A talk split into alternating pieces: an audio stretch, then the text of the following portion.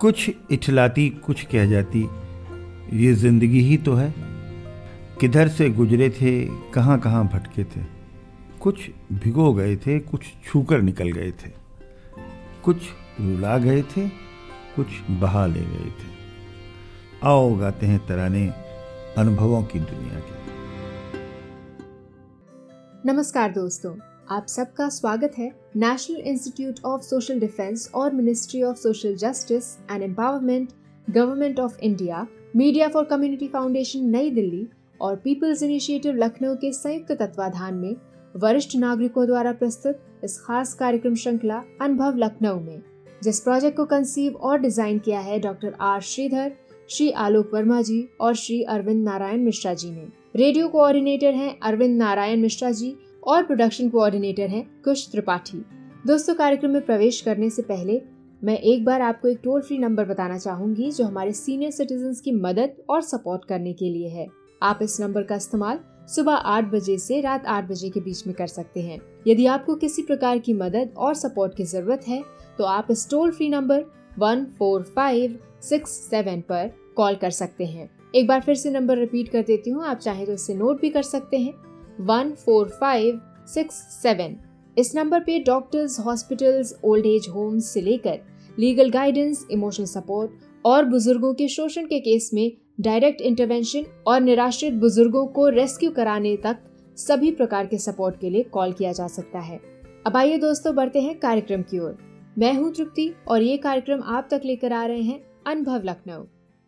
आज हमारे साथ हैं ए के वाजपेयी साहब ए के वाजपेयी साहब एजुकेशनल एडमिनिस्ट्रेटर हैं डिप्टी कमिश्नर केंद्रीय विद्यालय संगठन के पद से सेवानिवृत्त हुए थे, लगभग छह सात साल साल पूर्व। और उसके बाद एक बहुत शानदार तरीके से अपने करियर की दूसरी पारी खेलने उतरे और एक गर्ल्स डिग्री कॉलेज में यहाँ पर मैथमेटिक्स के टीचिंग ग्रेजुएट लेवल पर कर रहे हैं। बहुत कमेंडेबल है। वाजपेयी जी, आपका स्वागत है और सबसे पहला सवाल इसी बात से लिंक्ड है कि आपने ये एजुकेशनल एडमिनिस्ट्रेटर होने के बाद भी ये इतना अपनी गति और अपना अपडेट नॉलेज रखना कि आप बीए के बच्चों को बीएससी के बच्चों को पढ़ा सकें बहुत कमेंडेबल है ये सब कैसे संभव हुआ? जहाँ तक मैथमेटिक्स की टीचिंग का सवाल है जब मैं स्टूडेंट था मेरे मन में रूमानी ख्याल था uh, कि यूनिवर्सिटी में पढ़ाना या डिग्री क्लासेस को पढ़ाना एक बहुत uh, बड़ी बात है और बहुत इज़्ज़त का काम है। लेकिन दूसरी वजहों से करियर में मैं पीजीटी मैथमेटिक्स से मैंने करियर की शुरुआत की। केंद्रीय विद्यालय संगठन में मैथमेटिक्स पढ़ाया। इंटरमीडिएट क्लासेस को लगभग पंद्रह वर्ष। उसके बाद फिर प्रिंसिपल और फिर और आगे एडमिनिस्ट्रेटिव पोस्ट में आगे बढ़ते हुए मैं डिप्टी कमिश्नर की, के पद तक पहुँचा और फिर मैं रिटायर हुआ। लेकिन एक जो अंडर करंट होती है, वो मैथमेटिक्स के साथ एक लगाव बना ही रहा। और रिटायरमेंट के बाद मुझे, शुरुआत में ऐसा मैंने सोचा, बहुत मेहनत कर ली है, अब आराम करेंगे और, लगभग एक साल तक, ऐसा ही हुआ, मैंने कुछ नहीं किया और, लेकिन वो एक साल के बाद या उन, उस दौरान मुझे बहुत, कुछ ऐसा लगने लगा कि ये मानसिक रूप से भी कि, कुछ करना ही चाहिए, नहीं तो आगे अच्छे ढंग से ये जीवन चल नहीं पाएगा। तो आ, फिर आ, मैंने सोचा कि मैं सबसे अच्छा क्या कर सकता हूँ? तो फिर चूँकि टीचिंग का मेरा लगाव था तो मैंने फिर आ, टीचिंग में कोशिश की। और शुरुआत में मैंने आ, देखा कि कहाँ अवेलेबल हैं अपॉर्चुनिटीज़ तो कोचिंग क्लासेस थे आ, जो मैथमेटिक्स में इंटरमीडिएट क्लासेस और आईआईटी की तैयारी के लिए थे तो मैंने वहाँ पे जाके अपना, अपने बारे में बताया उन्हें। तो मुझे चांस मिला और फिर मैंने लगभग दो साल वहाँ पे मैथमेटिक्स पढ़ाई और फिर एक चांस के दौरान मैडम रचना मिश्रा जी से मेरी मुलाकात हुई और उन्होंने वे एक Bharatiya Vidya Bhavan girls degree college की प्राचार्य थी और उन्होंने उन्हें एक डिग्री क्लासेस को मैथमेटिक्स पढ़ाने के लिए एक अध्यापक की आवश्यकता थी। तो उन्होंने मुझसे कहा कि आप किसी को जानते हो तो बताइएगा। तो मैंने कहा कि अब मेरे दोस्त तो सब रिटायर हो गए हैं लेकिन मैं तो कोई नहीं जानता लेकिन मैं खुद इंटरेस्टेड हूँ अगर आप चाहें तो। पढ़ा सकते हैं मैं पढ़ा सकता हूँ। तो मेरे मुझे तो बहुत ही ये अपॉर्चुनिटी बहुत ही अच्छी लगी और जिसका मुझे आप समझिए कि मेरे हाँ इंतज़ार था और जिसको शुरू से ही मैं ये करना चाहता था वो मुझे मौका मिला। तो हालाँकि चूँकि बी मैंने बी एस सी क्लासेस कभी पढ़ाए नहीं थे लेकिन वो शुरुआत में मुश्किलें तो रहीं और लेकिन उसके बाद मेहनत में करता रहा और जहाँ जहाँ नहीं समझ में आता रहा और बहुत सारे अब तो अवेलेबल हैं आपके पास रिसोर्सेज अवेलेबल हैं। उस ज़माने में जब हमने पढ़ाई की थी तो कोई यूट्यूब पे और और ऑनलाइन बहुत सारी चीज़ें नहीं अवेलेबल थी। लेकिन अगर अब आप चाहते हैं तो आपके पास बहुत सारा मटेरियल अवेलेबल है और आप अपने आप को अपडेट कर सकते हैं। तो फिर मैंने वहाँ पे पढ़ाया और आज भी पढ़ा रहा हूँ हम्म। और मुझे बहुत ही सेटिस्फैक्शन है, बहुत ही अंदर से सेटिस्फैक्शन है। और ये जो मेरी लाइफ हो गई है, ये मुझे एक तरह से सस्टेन किए हुए क्योंकि अगर ये सब नहीं होता तो मुझे सवेरे तैयार नहीं होना होता, फिर मैं आराम से घर ही में रहता या कुछ करने का मन नहीं होता, लेकिन अब मुझे तैयार होना है, समय से जाना है क्लास के लिए भी तैयारी करनी है। और उसके बाद और जो मैं करना चाहता हूँ उसके बाद भी बहुत सारा समय मुझे मिल जाता है। आज का वाजपेयी जी आपकी बात से एक टेक अवे ये है सबसे बड़ा। जी। जो आपने कहा रिटायरमेंट के बाद आपको लगा कि मामला इस तरह नहीं चल सकता something will have to be done बिल्कुल। और कुछ भी करना है फिर आपने अपनी चॉइस का ढूंढा। ये एक सामान्य बात है और ये एक सामान्य प्रेरणा लोगों के अंदर होती है। मैंने देखा कई लोग सोचते भी हैं कि वो कुछ करना चाहते हैं लेकिन शायद ज़ीरो डाउन करके कॉन्फिडेंस नहीं आता। ये कॉन्फिडेंस जो आपके अंदर है ये कैसे आया? ये शायद पढ़ाने का तो कॉन्फिडेंस था ही चूँकि मैंने पंद्रह साल पढ़ाया था और चूँकि मैं एजुकेशन की लाइन में ही था। Teaching hmm. तो उसमें इन सर्विस कोर्सेज में और बहुत सारी जगह पे जाके वहाँ पे थोड़ा बहुत पढ़ाना ही पड़ता था। तो वो एक चीज़ थी अंदर शायद उसी वजह से मैं कर पाया। नहीं तो ये बात सही है कि अगर आप आपका कुछ भी अनुभव नहीं है किसी क्षेत्र में तो आप एकदम से कैसे उसमें जा सकते हैं? हाँ, सही बात है। जी, जी। एक बात और इसके साथ की है कि आपको टीचिंग आपने आज से तीस साल पहले टीचिंग की थी और फिर कर रहे हैं आप। जी। बच्चों में पढ़ने के तौर तरीके में उनके एटीट्यूड में आपने कुछ फ़र्क गौर किया? जी हाँ वो बहुत साफ़ नज़र आता है। टीचिंग जब मैंने शुरू की थी तो बच्चों में बहुत उत्साह लगन क्यूरियोसिटी नया चीज़ जानने की ये सब बहुत थी। और उसी से मुझे बहुत एंजॉय किया मैंने टीचिंग बच्चों के रिस्पांस और उनका जो क्यूरियोसिटी थी ये सब उससे मुझे बहुत ही अच्छा लगता था और अब भी मुझे सबसे प्रसन्नता तभी होती है जब मैं किसी कठिन कॉन्सेप्ट को बच्चों को एक्सप्लेन कर सकूँ और उनसे प्रश्न पूछ के ये निश्चित कर सकूँ कि हाँ इनको ये कॉन्सेप्ट समझ में आ गया है। लेकिन अब ऐसे बच्चे जो क्यूरियस हों कॉन्सेप्ट समझने के लिए या ज्ञान पाने के लिए हर बैच में अब दो मिलेंगे या एक मिलेगा। बाकी का तो ऐसा रहता है कि बस उन्हें कुछ सवाल चाहिए जो वो कर सकें और वो पास हो जाएँ या कैसे भी सवाल लगा के वो निकल जाएँ। कॉन्सेप्ट को सम, मालूम है, नहीं मालूम है, क्या है इसके पीछे मैथमेटिक्स उससे उनके कोई बहुत इंटरेस्ट नहीं होता है। जी। जी। आ, आप सिंगल हैं बाय चॉइस? जी जी जी मैं तो हम इसके सर्कमस्टेंसेस रीजंस तो नहीं जानना चाह रहे हैं एक सामान्य बात समझ में आती है कि कहा जाता है कि साठ साल के बाद वो जो पति पत्नी में पहले ज़्यादा प्यार हो जाता है बिकॉज़ दोनों के पास कोई काम नहीं है they give company to each other so like what is the take and how you take it ये पत्नी का ना होना या भाव होना या ये, ये जी ये, ये अब ये तो शुरू से ही मतलब एक हमारे हमारी ज़िंदगी का एक तरीका ही बन गया है तो अब वैसा कुछ मुझे लगता नहीं कि कोई कमी है।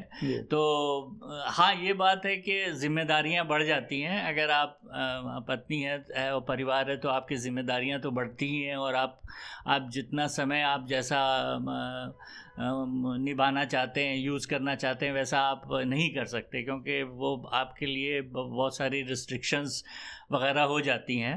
तो उस मामले में शायद चिंता उतनी नहीं रहती है और गैर ज़िम्मेदारी से भी जी सकते हैं।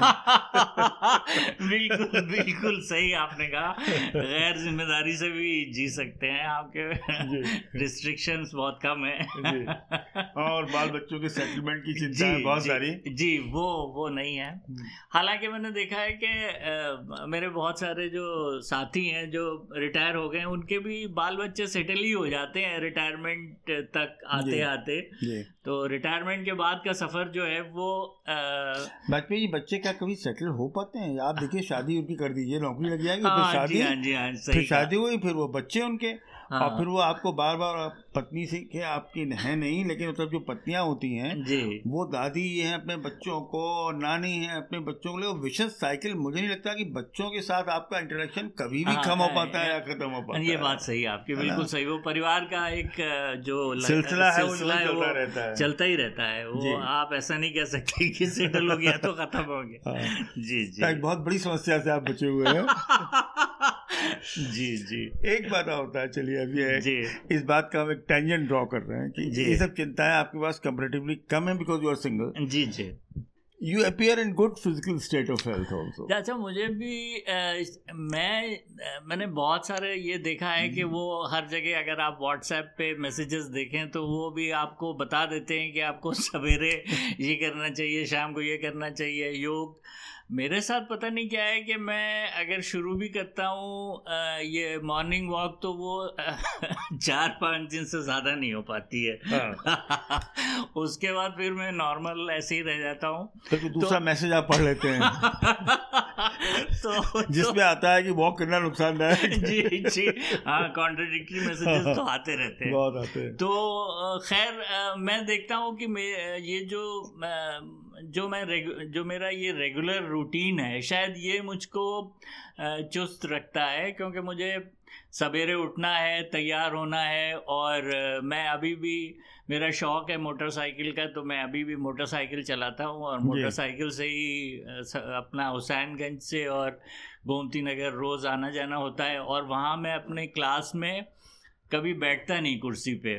पूरे समय में खड़े होकर ही पढ़ाता हूँ और इधर से उधर चलता रहता हूँ। हम्म। तो शायद वो उतनी एक्सरसाइज हो जाती है और वो मेरे लिए काफ़ी है। भोजन पर नियंत्रण नियमित सोना इस तरह के जो ट्रेडिशनल ये सब वो हैं हाँ। ये सब भी आप इनमें फॉलो करते हैं कि इसको नहीं फॉलो करते हैं? नहीं ये हो नहीं पाता। एक किसी एक बहुत ही मज़े का एक इसमें जोक है। जी। कि एक साहब से कहा गया कि आप अगर शराब ना पिए आप अगर सिगरेट ना पिए हाँ। अगर आप मीट ना खाएँ आप ये ना करें वो ना करें तो आप सौ साल जिएँगे। तो उन्होंने कहा कि तो मैं सौ साल जी के करूँगा क्या, क्या? तो, तो मेरे ऊपर इसका ये नियमितीकरण का असर हो नहीं पाता है। वो अब किसी अब ये मतलब रूटीन उस टाइप का नियम नहीं मैं बन पाता हूँ कि दस बजे सो जाना है और सवेरे इतने बजे। वो चलती रहती है वो ज़िंदगी जैसे कागर देख रहे हैं कोई टीवी में वो मज़े की चीज़ है तो फिर देखते ही रहते हैं। जब वो ख़त्म होती है तब सोते हैं। जी। जी। शौक बहुत सारे लोगों को होते हैं गाने का मोटरसाइकिलिंग का घूमने का देश विदेश घूमने का ऐसे कुछ शौक।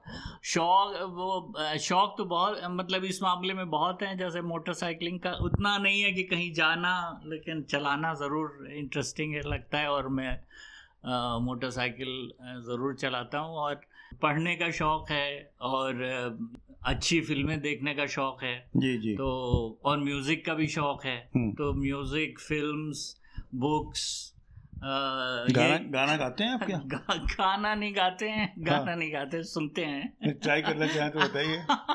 नहीं नहीं मौका है बहुत बहुमुखी प्रतिभा के व्यक्ति लगते हैं। सुनने सुन लेते हैं अच्छा लगता है।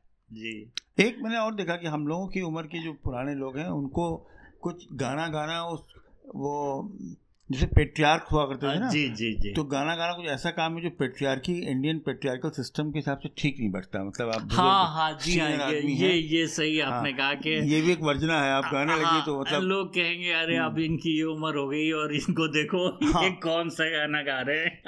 और गाना गाने का काम और था आपको याद होगा जी। कि जब हम लोग टाइम में शादियों के विज्ञापन होते तो लड़की जो है वो सुगम संगीत में भजन गाती है बिल्कुल सही। मिडिल क्लास फैमिली में था। जी जी। तो ये आदमियों का रोल तो ही था बुढ़े आदमियों का वो सुगम संगीत सुन ले खाली भजन भजन सुने जी हाँ गा नहीं सकते गाना हाँ, बुरी बात है। हाँ गाना वो बुरी बात है। और आप क्या परामर्श देना चाहेंगे? जो रिटायर्ड लोग हैं और जो लोग थोड़े से मुझे देखिए मैंने कई लोगों से हम लोग मिलते हैं तो उनकी समझ में नहीं आ रहा क्या करें वक्त कैसे गुजारें क्या करें। आप क्या परामर्श देना चाहेंगे भाई मैं तो जहाँ तक मैं ये सोचता हूँ कि रिटायरमेंट के बाद तो आपका एक बहुत ही इतना वास्ट आपको एरिया मिल जाता है असीम संभावनाओं का संसार। संभावनाओं का संसार खुल जाता है आपके सामने।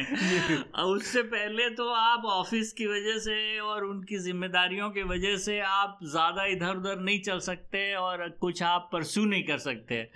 और इस समय तो आप ज़रूर आपने इतना ज़रूर कुछ सोचा होगा कि अगर हम ऐसा करते या हम हमें ये सीखना है हम ये जानते तो अच्छा लगता।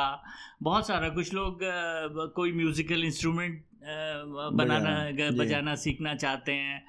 कुछ अपना चाहते हैं कि हम कुछ लिखेंगे कुछ अपने संस्मरण लिखेंगे।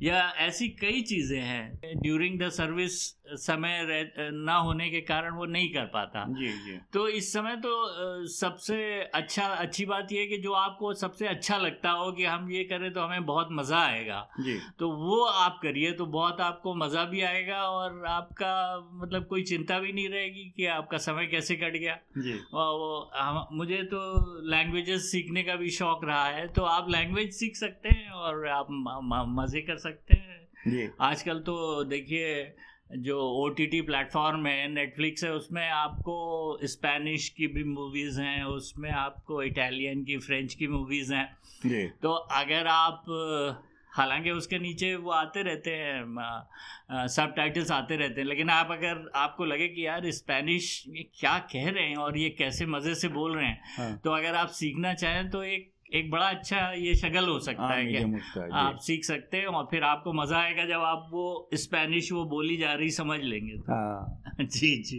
वाजपेयी आपसे मिलकर बहुत अच्छा लगा। अभी आपको हम एक दिन और कार्यक्रम बुलाएँगे। जी ज़रूर। एक कार्यक्रम में सोच रहे हैं जी। You are a bachelor by choice some people are force bachelor some spouse खत्म हो गए। बहुत सारे सिंगल्स हैं। एक तरफ़ सिंगल्स बैठेंगे और एक तरफ़ डबल्स बैठेंगे फिर उनका हम लोग डिबेट डिस्कशन कराएँगे आपको तो बुलाएँगे। Great to be with you wonderful thanks for मुझे भी बहुत मज़ा आया बहुत दिल की बात करके। थैंक यू सो मच दोस्तों फ़िलहाल वक्त हो चुका है आपसे विदा लेने का। और चलते चलते आपको एक बार फिर से अपने वरिष्ठ नागरिकों की सहायता और सपोर्ट के लिए जो elder line toll free number है, वो बताना चाहूँगी। One, four, five, six, seven. इस नंबर पर आप सुबह आठ बजे से रात आठ बजे तक कॉल कर सकते हैं और किसी भी प्रकार की सहायता आपको यहाँ पर प्रदान की जाएगी। अगली बार फिर लौटेंगे ऐसे ही किसी खास शख्स की प्रेरणादायक जीवन यात्रा की कहानियाँ लेकर। तब तक के लिए स्वस्थ रहिए, खुश रहिए। मैं तृप्ति लेती हूँ आपसे इजाज़त। नमस्कार।